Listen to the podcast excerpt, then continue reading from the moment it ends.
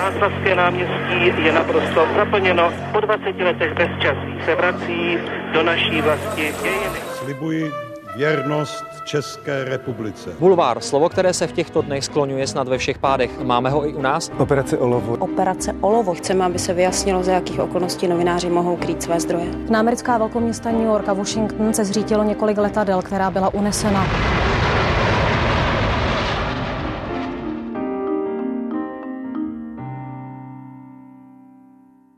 Pokud to jde, z každé zahraniční cesty si prý přiveze na památku noviny. Doma mu tak nechybí třeba tisk ze Sýrie, z Egypta nebo z Turecka. Do některých zemí se s kamerou na rameni pravidelně vrací, třeba na Ukrajinu, kam jezdí natáčet už od roku 2014. A byl tam několikrát i za uplynulý rok a půl. Poslední měsíce pod značkou ČT, na začátku invaze s logem CNN Prima News. Právě během natáčení pro tuhle televizní stanici zůstali s reportérkou Dariou Stomatovou loni v únoru v ostřelovaném Charkově jako poslední zahraniční novináři a informovali například i diváky americké CNN. Všechno to, co v prvních dnech invaze zažili, pak se psali do knížky. Mým dnešním hostem je kameraman, který se kameramanem vlastně stal tak trochu náhodou. Jan Schirger. Honzo, vítej v podcastu Background. Dobrý den tobě i posluchačům. Od mikrofonu zdraví Aneta Fraj. Tři generace, tři klíčové etapy české novinařiny s těmi, kteří jsou a byli u toho. Speciální podcastová série pořadu Newsroom ČT24. Generace. Tak úplně první rozehřívací otázka. Jak se cítíš na druhé straně? My tady sice nemáme klasickou kameru, máme telefony, ale i tak. Necítím se úplně komfortně, protože samozřejmě vybral jsem se profesi kameramana, abych byl za kamerou.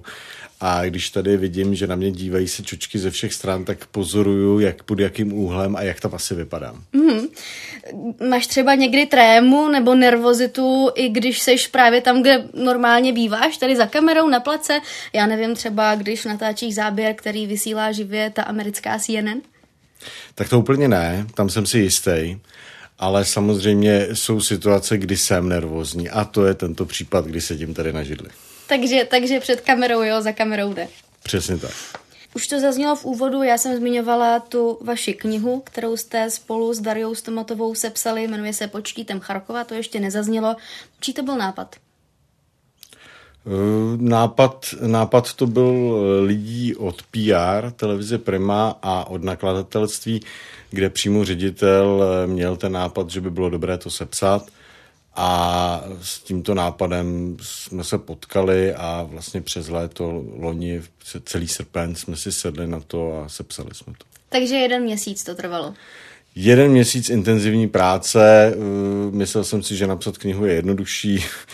Bylo to docela náročné. Naštěstí tím, že jsme byli plné, plní těch myšlenek, těch dojmů, tak se to psalo lehce. Mm-hmm.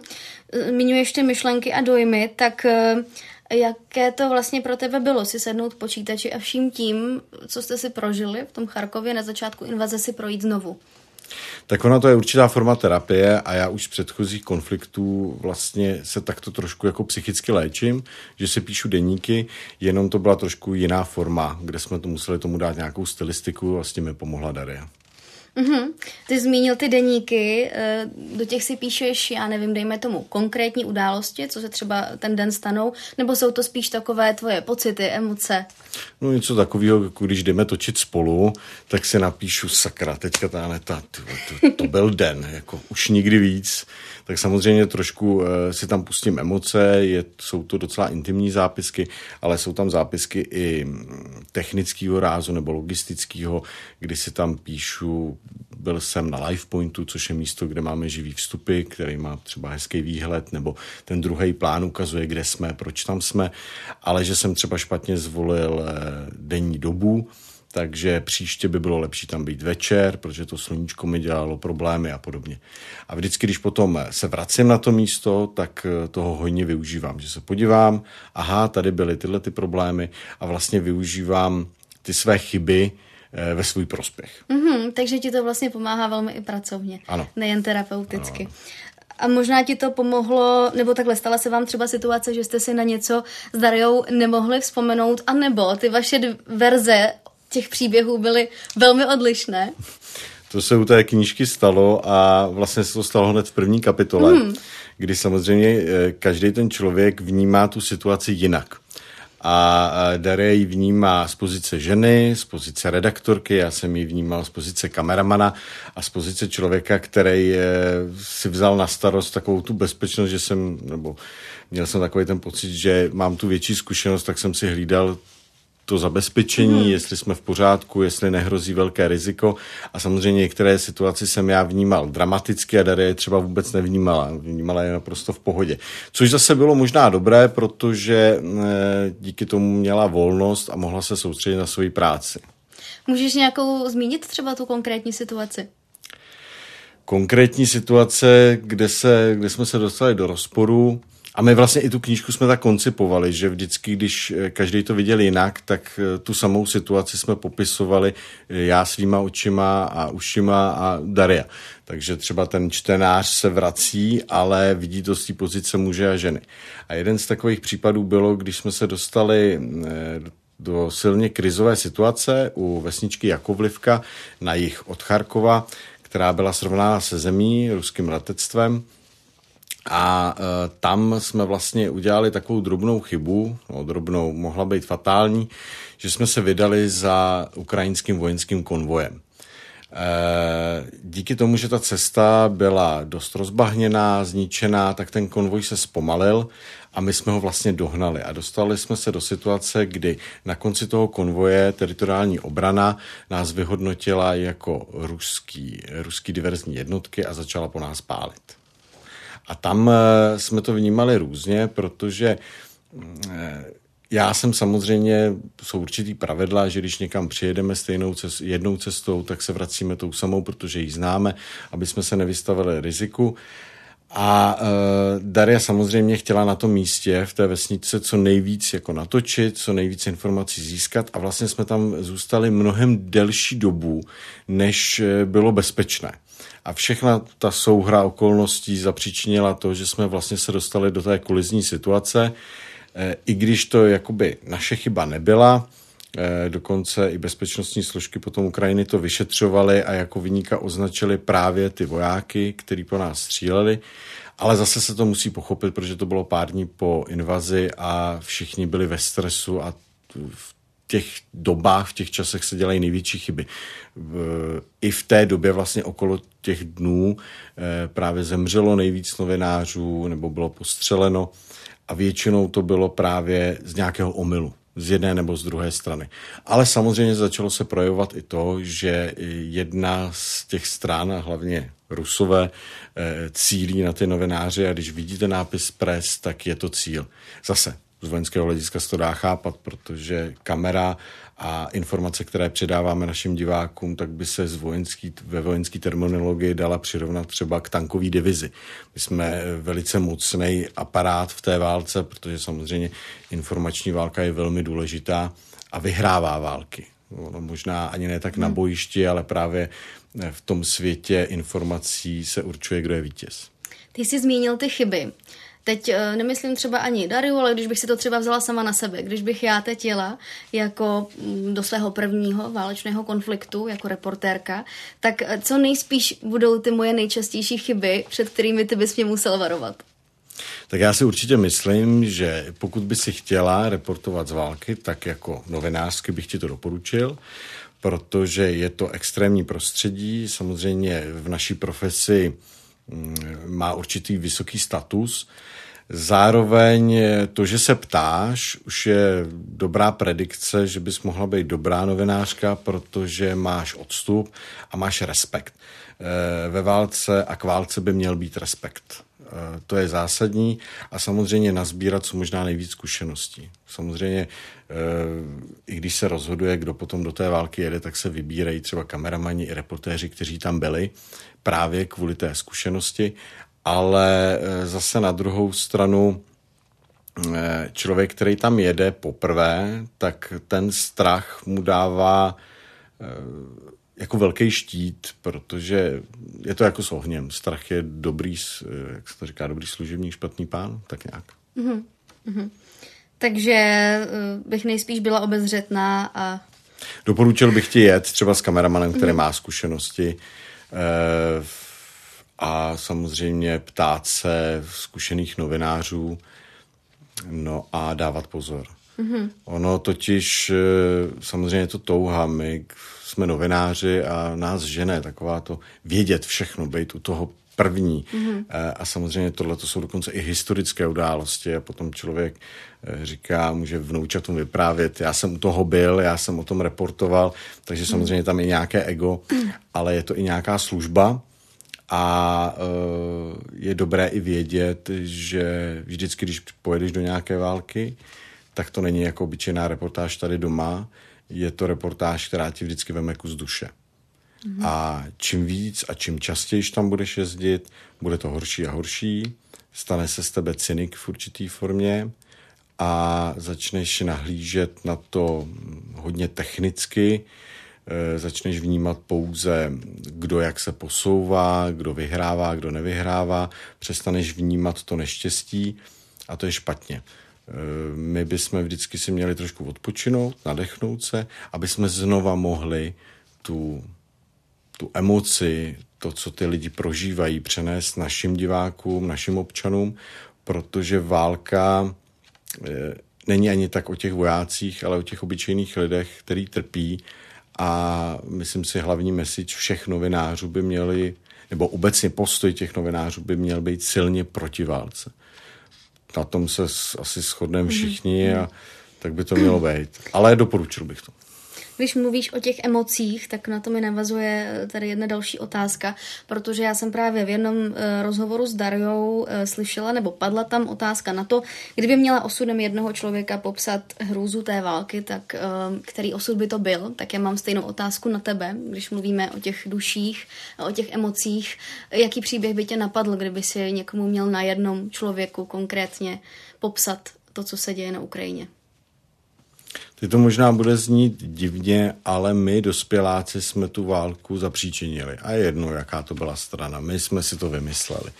Nejvíc trpějí děti a zrovna teďka na poslední cestě, kde jsme s Dariou byli, tak se stala situace, kdy raketa vypalená z Černého moře mířila na teplárnu, měla regulární cíl vojenský na infrastrukturu, netrefila, minula, štrejchla střechu co čert ale nechtěl, ona letěla dál, proletěla domem, zase střechou domu, nikomu neublížila, už se začala rozpadat, e, dopadla na zem, tam se odrážel a vlastně doklouzela do ložnice maminky s dítětem a celá ta situace, kdy já jsem viděl ty stopy, jak ta raketa se rozpadala, říkal jsem si, sakra, měla už několikrát vybouchnout, několikrát měla něco zničit.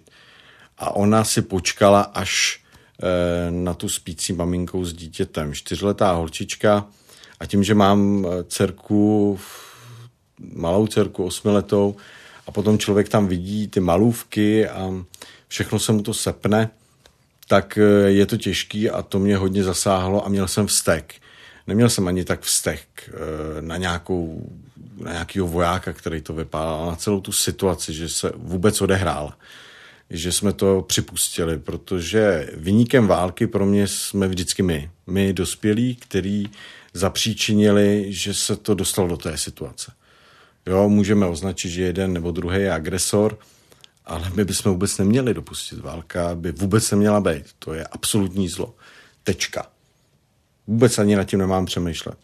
Prostě máme ty diplomaty někam zavřít, teď se dohodujou, ale prostě rakety a podobné záležitosti by měly jít pryč. Samozřejmě je to ale v kontrastu s tím, proč tam jezdím. Já vlastně je to taky dobrodružství, je to taky adrenalin, já poznávám ty lidi. Ale taková je filozofie moje, tak by to mělo být. Ale takhle se mě to potom dotkne.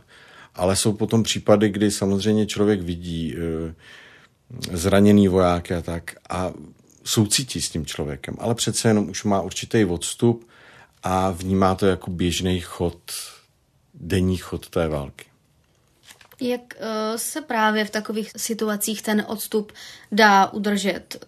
Mm, dejme tomu, je to něco, co se člověk naučí časem, nebo je to i o nějakém mechanismu, rituálu? Je to těžký a nevím, jestli se na to úplně dá odpovědět. Mm, je to asi o osobnosti člověka. Třeba z mé profese, já jako kameraman bych měl přenést emoci. Ten redaktor předává informaci. Já bych měl tu atmosféru, tu vůni, chuť, něco, co se nedá přenést, tak bych měl se pokusit přenést. A zároveň, takže já musím tu emoci vzít, musím ji vstřebat, musím ji natočit a poslat ji dál. Ale zároveň, aby mě to nepohltilo a abych bezpečnostně se držel nějak v mantinelech, tak potom hned musím vypnout. Proto já, když se dívám do hledáčku, tak vlastně vidím to samé, co vidí ten divák. Vidím a slyším. Eh, horší je, když potom mám čas se jako zamyslet, což se stalo v tom případě eh, té maminky a toho děvčátka. A potom, když to začne pohlcovat toho člověka, tak hned musí si najít nějakou novou práci. Hned si musím říkat, tak a co jsem ještě nenatočil, co tady bylo důležitý, mm, co třeba ten soused, pojďme za tím sousedem se podívat, jak on to viděl, abych jako tu hlavu, tu mysl zaměstnal a zároveň tu energii a možná i trošku ten strach transformoval do té své práce, která mě tam mhm, poslala. Mm-hmm. Co třeba ale potom uh, návraty do Česka? Protože měli jsme tu i novináře nebo kameramany, kteří říkali, že uh, potom ještě několik dnů, týdnů třeba nejsou schopni jet natočit běžnou reportáž o tom, že v Praze prasklo potrubí. Uh, ano, je to někdy těžký. Nejlepší je, když mě pošlou do poslanecké sněmovny, kde tam člověk čeká na té politiky a samozřejmě uh, si uvědomí, že ty politici v jiných zemích zapříčinili třeba tu válku a teďka oni tam plkají, sedějí, diskutují, nadávají si a vlastně si člověk uvědomí, že jsou to jenom slova, ale ty slova můžou vést k něčemu. Takže hlavně jde o to, že ten, ta hlava začne přemýšlet. Proto já vždycky, když se vrátím z této cesty, tak prosím produkci, aby mě zaměstnala, ne abych dostal volno, protože to je ještě horší efekt. Já jsem potom doma a ta hlava pracuje. Takže abych nějak postupně vlastně jako vypínal, ale rád se dostanu, když dělám takové ty hezké reportáže třeba ve středočeském kraji, znova o lidech a jedu třeba na oslavu, já nevím, na dožínky nebo něco podobně, kde vidím úsměvy lidí a kde se mi svěřuju zase se svými problémy nebo redaktorovi a my o tom děláme reportáže a znova mám pocit, že dělám něco, co má smysl. Takže taková terapie prací. Ano. Ještě, když bych se zdržela u té Ukrajiny, tak eh, já už jsem to předtím říkala, ty jsi na Ukrajinu vrátil během od začátku invaze několikrát. Jak se tam v čase vyvíjí vlastně podmínky pro práci těch televizních štábů? To jsme trošku už teďka zase u těch technických záležitostí. Eh, je zvláštní, jak se to už od začátku, celý ten konflikt byl jiný oproti Sýrii, oproti převratům v Turecku, které jsem točil v Egyptě. Eh, bylo to jiné v tom, že to je svět, který je nám hodně blízký. Eh, ty lidé vyrůstali v podobných režimech, jako jsme vyrůstali my, podobně uvažují. A když začal konflikt v roce 2014 otržením separatistických území nebo Krymu a podobně, tak eh, si všichni rychle, rychle uvědomili, že je to válka propagandy, že kdo vyhraje tu informační válku, vyhraje v bitvě. Tehdy si to uvědomili velmi rychle separatisti a i novináři, kteří tam jezdili, tak vlastně si ma trošku sympatizovali, protože vždycky, když někdo bojuje proti nějaký moci, a tehdy to tak vypadalo, tak samozřejmě ty novináři jezdili do těch separatistických republik a točili. Já dokonce jsem se potkal i s Igorem Strelkem, který je vnímán teďka i z ruské, i z ukrajinské strany velmi negativně. Je to válečný zločinec, tehdy to byl jakýsi ministr obrany DNR, Doněcké republiky, a ten nám dal povolení a oni nám vycházeli vstříc. Dávali nám materiály. Podívejte se, tohle je z fronty, tam nemusíte jet, je to nebezpečný. A najednou jsem se začal uvědomovat, že oni vlastně nám dávají něco, co oni mají zkontrolováno a co chtějí, aby my jsme pustili ven. Eh, v krátkém čase se ukázalo, že to opravdu tak bylo, že se to potvrdilo a v zápětí se podobnou propagandu naučila i Ukrajina. Samozřejmě Ukrajina měla velký problém, že její armáda byla tehdy v totálním dezolátním stavu, naprosto rozpadnutá, rozkradená, vojáci neměli ani uniformy, takže měla problémy vůbec se konsolidovat, ale tehdy ji zachránili dobrovolnické prapory, eh, které vlastně dneska už jsou začleněny do regulární armády ZSU, jako je třeba Azov, určitě všichni znají. A změnilo se to. Ale tehdy měli různé důvody a taky dělali svoji propagandu. A vlastně vytvořilo to určitý precedenci právě k invazi v roce 2022, jako třeba zmiňovaný pluk Azov, který združoval nacionálně smýšlející lidi a potom dlouhou dobu Ukrajině trvalo, než vlastně ten obraz změnila. Zase, když se podívám zase s odstupem, tak teď si myslím, že Ukrajina tu informační válku zase vyhrává ona. A Rusko a její separatistický nebo kvazistáty eh, to prohrávají. Takže doufám, že potom ten zdravý rozum, ne, bavíme se o propagandě, jo, ale my právě proto tam jezdíme, aby jsme tu propagandu vyfiltrovali. Mm-hmm. Ale že ta Ukrajina jde nějakým směrem, kde potom bude otevřená, a ta propaganda potom ustoupí. Jo? Hmm. Je to přirozený v těch válkách. Trošku že jsme se dostali od těch podmínek. A filozofujeme, ano, ano. podmínek eh, pro televizní štáby. Tak jenom když bys to velmi zjednodušeně, zjednodušeně měl zhrnout, eh, kam jste se dostali právě, když jste byli první dny v Charkově a jestli byste se na stejná místa do podobných situací třeba mohli dostat ještě teď, jaké jsou tam podmínky. Když jsme přijeli do Charkova, tak uh, tehdy válka začala, byl chaos a my jsme se v tom chaosu nějak naučili fungovat mm-hmm. za pomocí místních. To bych rád zdůraznil, protože místní občané v Charkově nám velmi pomáhali. A doteďka, když přijedeme do Charkova, tak hlavně Dare je tam určitá celebrita. Eh, v dnešní situaci bych si myslím, že už ne, protože samozřejmě ta válka určitý formě zamrzá, ta linie bojů je daná, což pro tu práci z bezpečnostně je trošku jednodušší, protože vy víte, když jedeme někam točit, tak víme, tam už je nebezpečí, tady ještě ne. Hmm. Když ta invaze začala, tak nikdo nevěděl, kdo to nebezpečí je. Nikdo nevěděl, jestli ruské jednotky už jsou ve městě, nejsou. Vznikaly různé fámy, dezinformace. Takže v tom chaosu eh, se hůř pracuje, teď se pracuje logisticky lépe. Mm-hmm. Ještě bych se možná tedy vrátila uh, krátce uh, k tomu roku, roku 2014, k tomu, kdy vlastně ten konflikt na Ukrajině začal. Uh, já jsem se dočetla, že si jako jeden z prvních západních kameramanů potvrdil, že jsou na Krymu ruští vojáci, tak jestli byste mohl trošku rozvést tady ten příběh. Je to docela i vtipný příběh, mm-hmm. nebo tehdy jsme se nad ním usmáli. Uh, my jsme přijeli, eh, nebo chtěli jsme se dostat do Simferopolu, tehdy Krym se odtrhl. Eh, s chodou okolností můj kolega Honza Novák měl klíčenku Russia Today, což je ruská mhm. televize, mm-hmm. Je dost obvinovaná z propagandy a je dost prorežimní. No a samozřejmě, když jsme projížděli ten checkpoint, který odděloval tu Ukrajinu od toho separatistického Krymu, tak on pomocí té klíčenky vlastně aniž by něco řekl, tak aha, vy jste z Russia Today. Ne, to jsem dostal, my jsme jednou jako hmm. byl na nějakém meetingu. Aha, a vy se máte s někým sejít? A tak on jako nic neříkal, jenom tak jako koukl, oni vojáci si to vydedukovali a pustili nás. A jak nás pustili, tak jsme se dostali do prostoru, kde si mysleli, že ty západní novináři nejsou. A samozřejmě v té době se spekulovalo, že ruská armáda podporuje ty separatisty, ale nebyl žádný důkaz. A na jednom kruhovém objezdě, někde na cestě právě mezi tím Špinavým mořem, nebo tak nějak se mu tam říká, a Simferopolí, což je hlavní město Krymu, tak eh, bylo městečko, tam byl kruhový objezd a stály tam vojenské, eh, vojenské vozy. Všichni měli sundané SPZky až na jednu. A já tehdy Honza řídil a říkám, hele, oběť ten kulaťák ještě jednou. On, co je, co je, oběť? No já jsem vzal kameru a natočil jsem tu SPZ, kde bylo jasně vidět, že to je ruská SPZ. Tehdy nám i vojáci zamávali. A my jsme jim taky zamávali.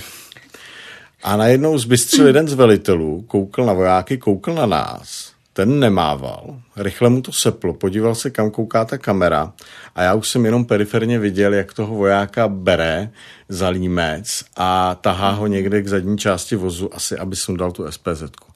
Tehdy jsem potom Honzovi říkal, hele, rychle jeden pryč, protože ještě budou chytat rychle nás. Rychle z kulaťáku. Přesně, rychle z kulaťáku, což chce asi každý řidič. Uh-huh.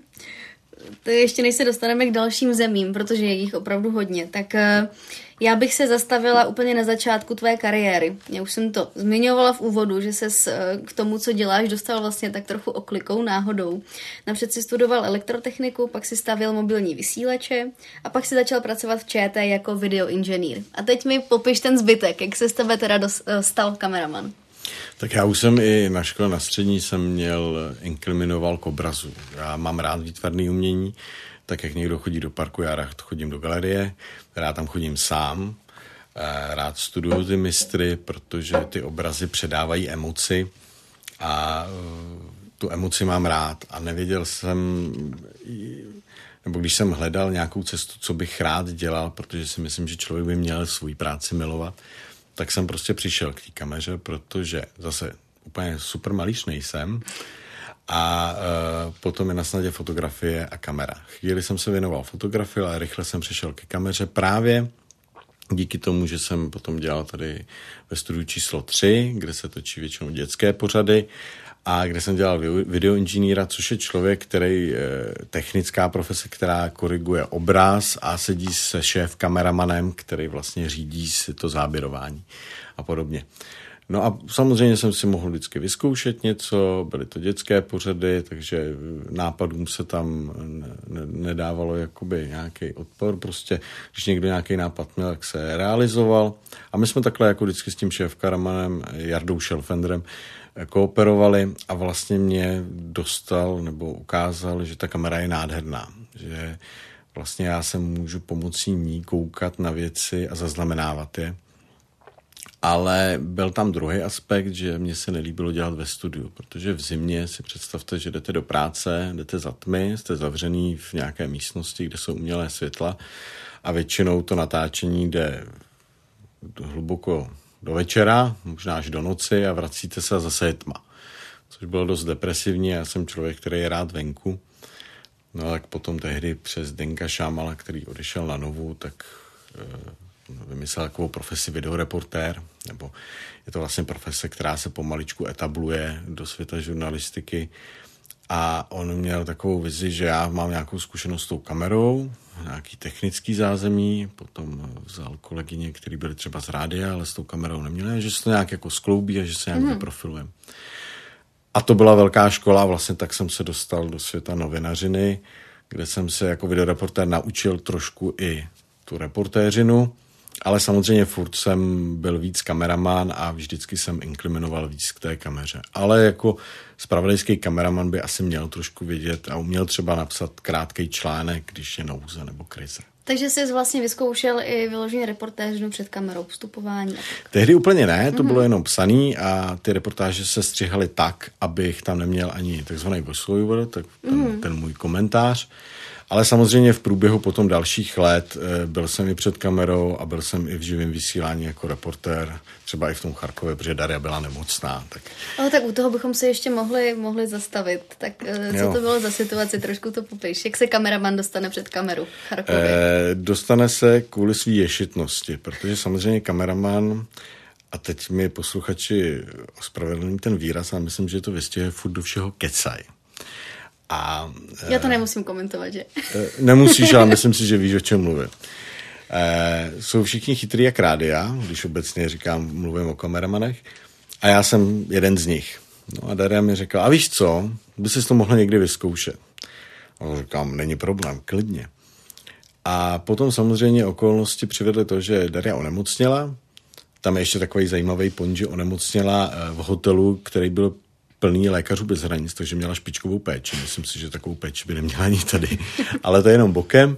A ona říká, no jo, ale je válka, musíme reportovat. Jako, hlas měla pryč, jsem věděl, že ji nemůžu vytáhnout a teďka redakce samozřejmě tlačila, aby jsme vysílali. No, tak ona zařídila, ale tak Honza vám tam něco řekne. No, tak Honza tam si vzal kuchaře, ten hlídal kameru a Honza mluvil. No. A jestli to fungovalo nebo nefungovalo, to asi ať. Jaká byla zpětná vazba? Eh, zpětná vazba byla roz, rozporuplná. Eh, mí přátelé a lidi to nějak tak jako brali, lidi to vzali, myslím si, že si ani nevšimli, že jsem kameraman. Možná jsem trošku mluvil slangově a sami teďka posluchači slyší, že tam mám pražský dialekt, eh, což asi není úplně dobře. No a co se týče kolegů, eh, někteří kolegové to brali těžce, protože samozřejmě lepějí na starých pravidlech a kameraman má být kameraman a redaktor má být redaktor. Eh, já si myslím, že i ve světě už se to stírá a je plno vlogerů, kteří vlastně suplují tuhle práci.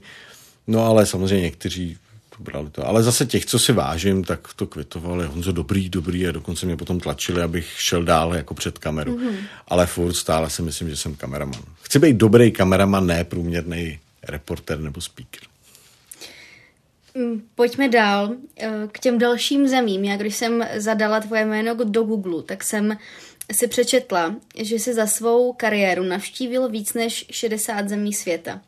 Nechci, aby se všechny vyjmenoval, ale spíš mě zajímá, které tě teda nejvíc ovlivnily. Tak eh, kde mám srdce a který mě ovlivnili jak pracovně, tak i osobně, je Sýrie. Eh, když si na základní škole jsme měli skvělou učitelku eh, na dějepis a probírali jsme právě helenistickou kulturu, kterou miluju, a právě Sýrii a královnu Zenoby, což byla možná posluchači neznají, ale je to takový ekvivalent Kleopatry. Byla to žena, která se vzepřela Římu a právě své sídlo měla v Palmíře, v Perle poušti. A nevím proč, ale prostě nějak to místo jsem si říkal, že, mě, že se mi líbí a chtěl jsem ho navštívit. A vlastně celou dobu, když jsem potom ještě studoval a potom jsem pracoval tady na český, tak první peníze, který jsem vydělal, tak jsem investoval do toho, že jsem si vzal dovolenou i neplacený volno a vycestoval jsem na tři měsíce eh, do svaté země a chtěl jsem procestovat právě Sýrii, Jordánsko, Izrael. A v Sýrii jsem zažil úžasné dobrodružství, kde jsem zjistil, že moje Němčina je tam k ničemu, že se musím učit anglicky, Zjistil jsem, že ve čtyři ráno mě může proudit meluzín, jak své k modlitbě. Já jsem si myslel, že je nálet, protože samozřejmě dlouhodobě Sýrie je ve válečném stavu s Izraelem. A byly to silné zážitky. Našel jsem spolužáka, táty a ta, ta země mě přirostla k srdci a dokonce, když jsem přijel do té Palmíry, tak většinou, když se na něco těšíte, tak vás to sklame. A měl jsem tam naplánováno, že tam budu tři dny, nakonec jsem tam byl deset dní. Jsem se tam toulal v té poušti a v těch ruinách.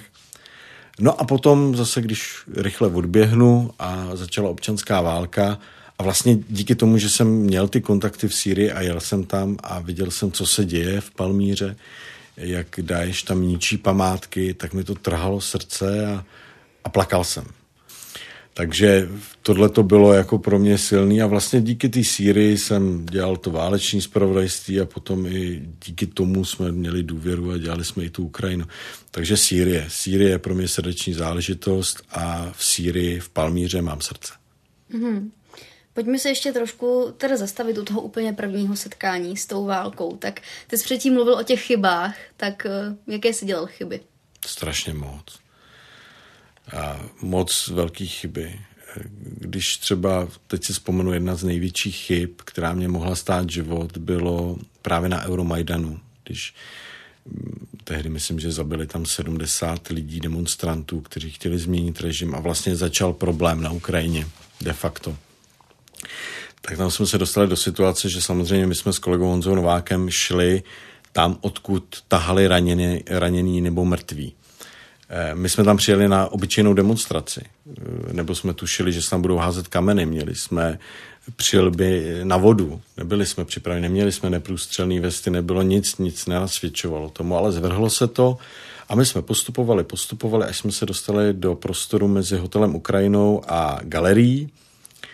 A tam byla chyba, že vždycky, když někam jedu, se musím podívat na mapu a říct si, proč ty vojáci tam jsou, co brání. Tehdy tam byly jednotky Berkut, což jsou něco ekvivalent našich SPjáků, když jsou demonstrace, to jsou ty těžkooděnci, co tlačí ten DAF, aby nedělal chaos po celém městě a oni hlídali vlastně tu vládní čtvrť, kde je prezident, ministři a podobně. A to bylo velmi blízko. A já jsem v Kijevě nebyl, já jsem to nevěděl. A uh, vy, když potom zpětně jsem se na to podíval, tak oni vlastně už byli v těch posledních liních, takže byli nervózní. A kdybych to věděl, tak tam nejdu. Ale já tam šel a nastala situace, že najednou jsem byl uprostřed ulice, okolo mě běží jeden z demonstrantů se zbraní a v tu chvíli na mě křičí kolega Honza a říká, hele, skovej se. Ještě tam použil nějaký zprostý slova. A já jsem se rozhlídl, furt jsem měl zapnutou kameru a viděl jsem, že já jsem sám uprostřed té ulice, Honza je schovaný, ještě jedna fotografka byla schovaná taky za stromem a ten, co běžel okolo mě, padá k zemi. A najednou jsem se začal uvědomovat, že slyším výstřely, kulky, je to zvláštní pocit, jako kdyby vám házeli kamínky o plech. Je to takový divný, divný zvuk. Na první dobrou vám nepřijde, že jsou to vlastně kulky, které míří vaším směrem. A rychle jsem se schoval a jsem říkal, tyjo, to, to, to bylo ostrý. Ale furt mi to nedocházelo. Ale když jsem přijel potom na hotel, začali jsme střihat a viděl jsem ty obrázky, viděl jsem, že jsem natočil smrt člověka, e, tak eh, se mi rozklepala ruka, začal jsem být nervózní, vím, že jsem si dal panáka vodky a v tu chvíli jsem byl ožralej. Tak, tak jsem to postříhal, ten střih byl katastrofální, protože jsem si uvědomil, že to byla moje chyba. Já jsem se vlastně dostal do situace, kdy jsem byl přímo na ráně z jedné i z druhé strany, uprostřed bojů, doslova. A podtrhla to situace, kdy potom jsme se dozvěděli, kde myslím BBC eh, mělo odposlechy jednotek právě Berkut a e, ještě možná ruských agentů, kteří právě tam popisovali novináře s kamerou, popisovali přesně moje oblečení a že na mě mířili, jestli mají vypálit nebo ne. A když člověk si uvědomí, že ten objekt jsem byl já, tak to se mi udělalo zle po druhý. No. Ale byla to moje chyba. Já jsem vlastně udělal plno tam těch chyb, že jsem nevěděl, kde jsem, co tam dělám, proč to točím, což je ta největší chyba, co novinář může udělat. Mm-hmm. Možná mě tady ta zkušenost, co popisuješ, tak mě přivádí uh, k další otázce. Uh, a to je, ta se týká roku 2019, kdy jste s reportérem Patrikem Kaiserem Eh, jste se tehdy v Kurdistánu nepřidali k novinářům, kteří vlastně potom zemřeli na následky tureckého ostřelování? Vlastně člověk si vytvoří určitý pravidla a jakmile já cestuji někde s vojákama, tak jsem nesvůj. Já jsem ti vlastně pro mě nepoložila otázku. Já jsem si hned začal odpovídat. No, ale ono, myslím si, že asi ta odpověď bude stejná. Vlastně mě zajímá, jestli teda tohle to bylo to poučení z chyb, nějaký put sebe záchovy, anebo to byla náhoda. Bylo to poučení. Bylo to poučení, protože samozřejmě tehdy Turecko utočilo na syrský Kurdistán. Turecko mělo mnohem větší převahu, má letectvo, dělostřelectvo, syrští kurdové jsou samozřejmě jednotky pouze s lehkými zbraněmi. A, a tehdy oni Uras al-Ainu pod, dělali podporu a obranu toho města, což je hraniční město mezi Tureckem a Sýrií. E, ta jednotka tam vyjela, my jsme ty novináře potkali na hranicích, byla nám nabídnuto, aby jsme jakoby jeli s nima, Eh, mně se to nelíbilo, jsem říkal, zůstaneme na kopci, protože hle, pojedeme s vojákama, pojedeme z kopce do toho údolíčka a jakmile Turci uvidí, že tam je vojenský konvoj, budou po něm pálit naprosto přirozeně. A když si člověk potom řekne, co budu mít, budu mít obrázek, jak to bouchá, ale můžu být sám ohrožen, tak eh, to ne. Takhle my jsme zůstali v jednom kráteru po odstřelování a vlastně já jsem natočil i ten samotný útok na ty novináře, což jsem potom až zpětně si jako dohledal. Ale já jsem ten, tu informaci, že se tam bojuje, jsem natočil. Natočil jsem ho z kopce, z dálky, doplnili to novináři, kteří byli na turecké straně, takže bylo to vidět z dvou stran, takže tu novinářskou, kameramanskou, spravodajskou práci jsem odvedl, ale nešel jsem do toho rizika. A tehdy to, myslím si, že byla dobrá volba, protože myslím, že až na, až na jednoho novináře všichni zemřeli tehdy. Mm-hmm. Ty jsi je znal, tu novináře? Neznal jsem je osobně, ale potkal jsem se s nimi při té cestě. Mm-hmm. Mm, jsou vlastně situace, vůči kterým už si za ty roky otupěl? Otupěl jsem hodně. Hodně. Dost věcí mě už nepřekvapí, dost věcí se opakuje stále eh, přemýšlím jenom nad tím a teďka třeba Daria se chystá na cestu a poprvé nepojede se mnou, tak jí dávám důraz na to, že musí si uvědomit, že válka probouzí v lidech eh, zvíře.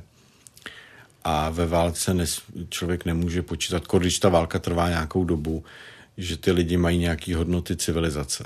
Ta civilizace se stírá a stávají se z nich zvířata, možná i něco horšího. Takže eh, furt se mi ukazuje, že lidi jsou velmi zlí a možná i z podstaty zlí.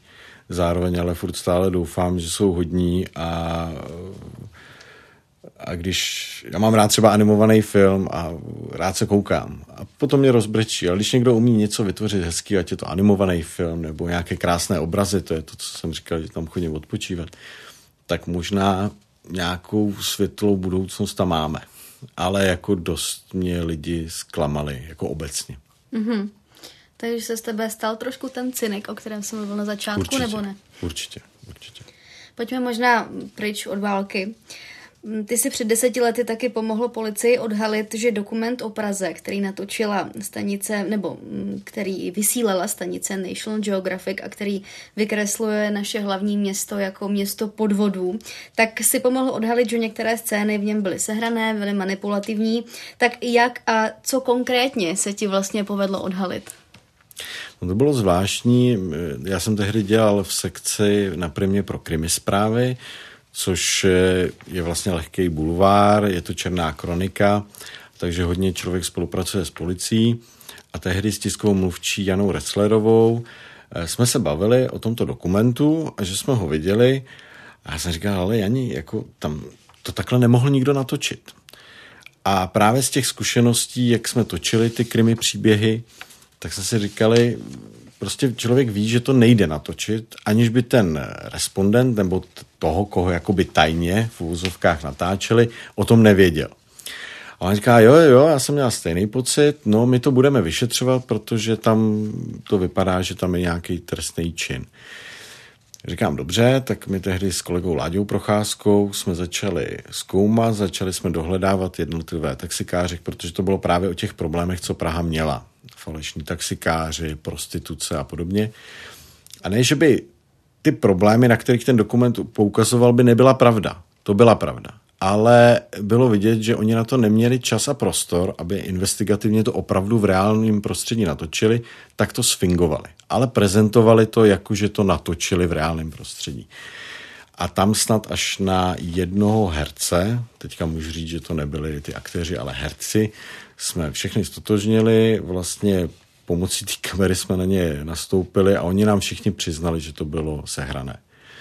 Nakonec to dopadlo tak, že National Geographic eh, se nějakou formou omluvil a vyrovnal s Prahou a dokonce myslím, že tam bylo nějaký trestní oznámení, že Praha to nějak řešila, ale už je to nějaký pátek. Ale nelíbí se mi, že se tvoří dokumenty a vymýšlí se. Já vždycky jsem rád zastával pravdu a hlavně i tu kameramanskou. Prostě člověk má natočit pravdu, pokud dělám něco zpravodajského. A to je i ten dokument. Mm-hmm. Když jsme u té kamery jako takové, tak uh, samozřejmě existuje, teď to zmiňuješ, několik žánrů, jsou dokumenty, je spravodajská kamera, kamera, někde se to samozřejmě prolíná, ale co, tebe, co je pro tebe ten směr, který tě nejvíc naplňuje? Určitě spravodajská kamera, možná dokumentární kamera. Ale spravodajská kamera je úžasná v tom, uh, že já rychle dostávám odpovědi na mý otázky. Já jsem takový ten člověk, který a určitě řada posluchačů nebo i diváků, když se pustí, tak eh, si vzpomene na svý dětství, kdy zkoumali, proskoumávali a poslouchali.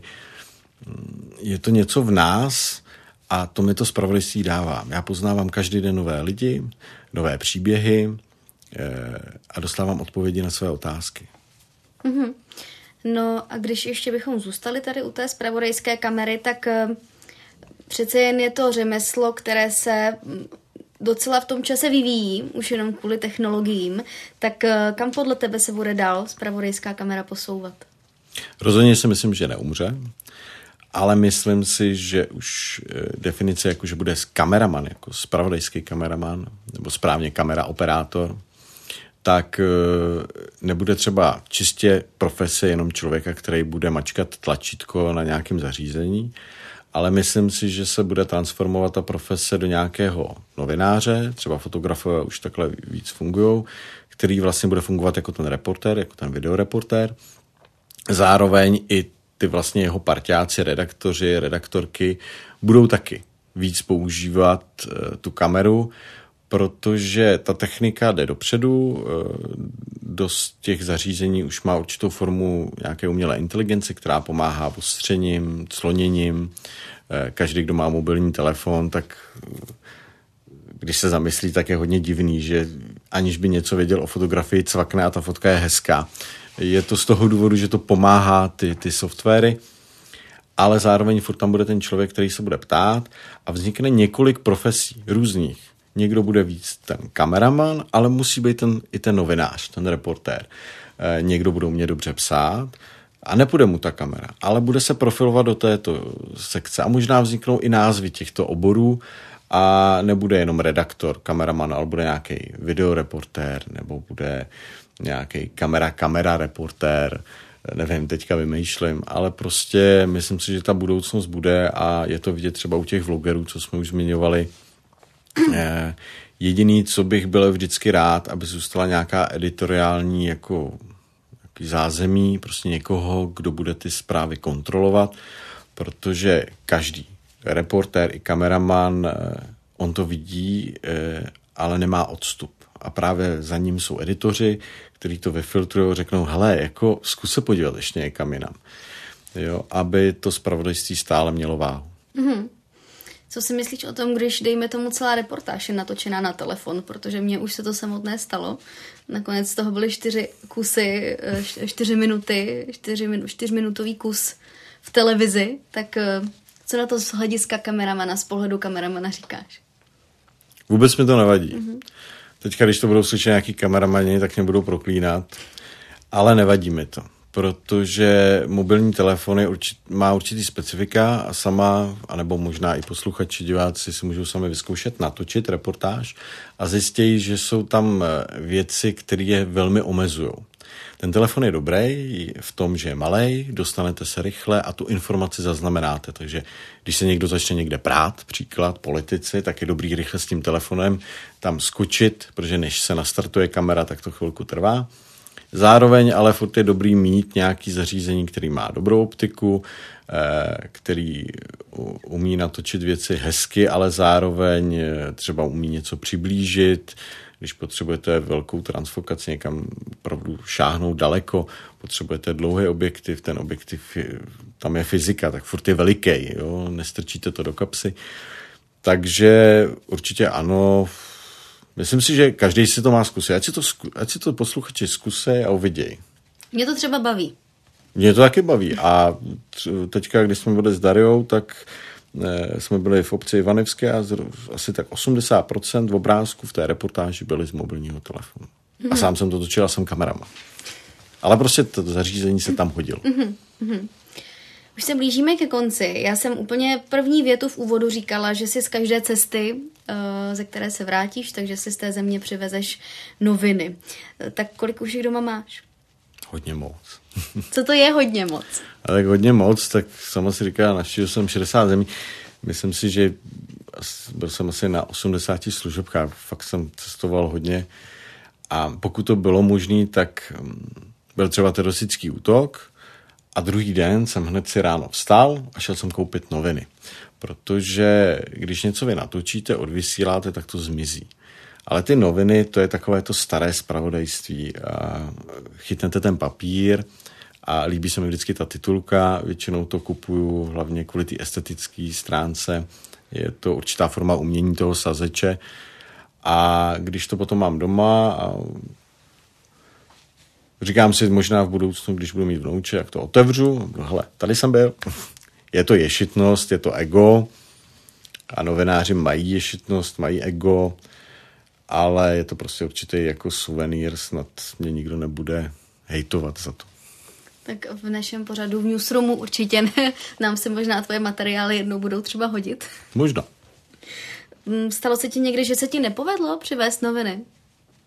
E, stalo, protože samozřejmě ta kultura těch denníků umírá. E, I my si to můžeme všímat, že těch denníků už není tolik. Například třeba Ukrajina e, i když má deníky, vydávají se, tak ani v roce 2014, ani v roce 2022, když začala invaze a scháněl jsem ty noviny, protože je to určitá tradice, tak jsem je nenašel, nesehnal. Takže mi chybí. Teďka jedna kolegyně mi řekla, že mi pomůže, že bude kontaktovat své kolegy novináře na Ukrajině, že mám tento koníček a že mi snad pomůžou sehnat ty výtisky těch dnů. Mm-hmm.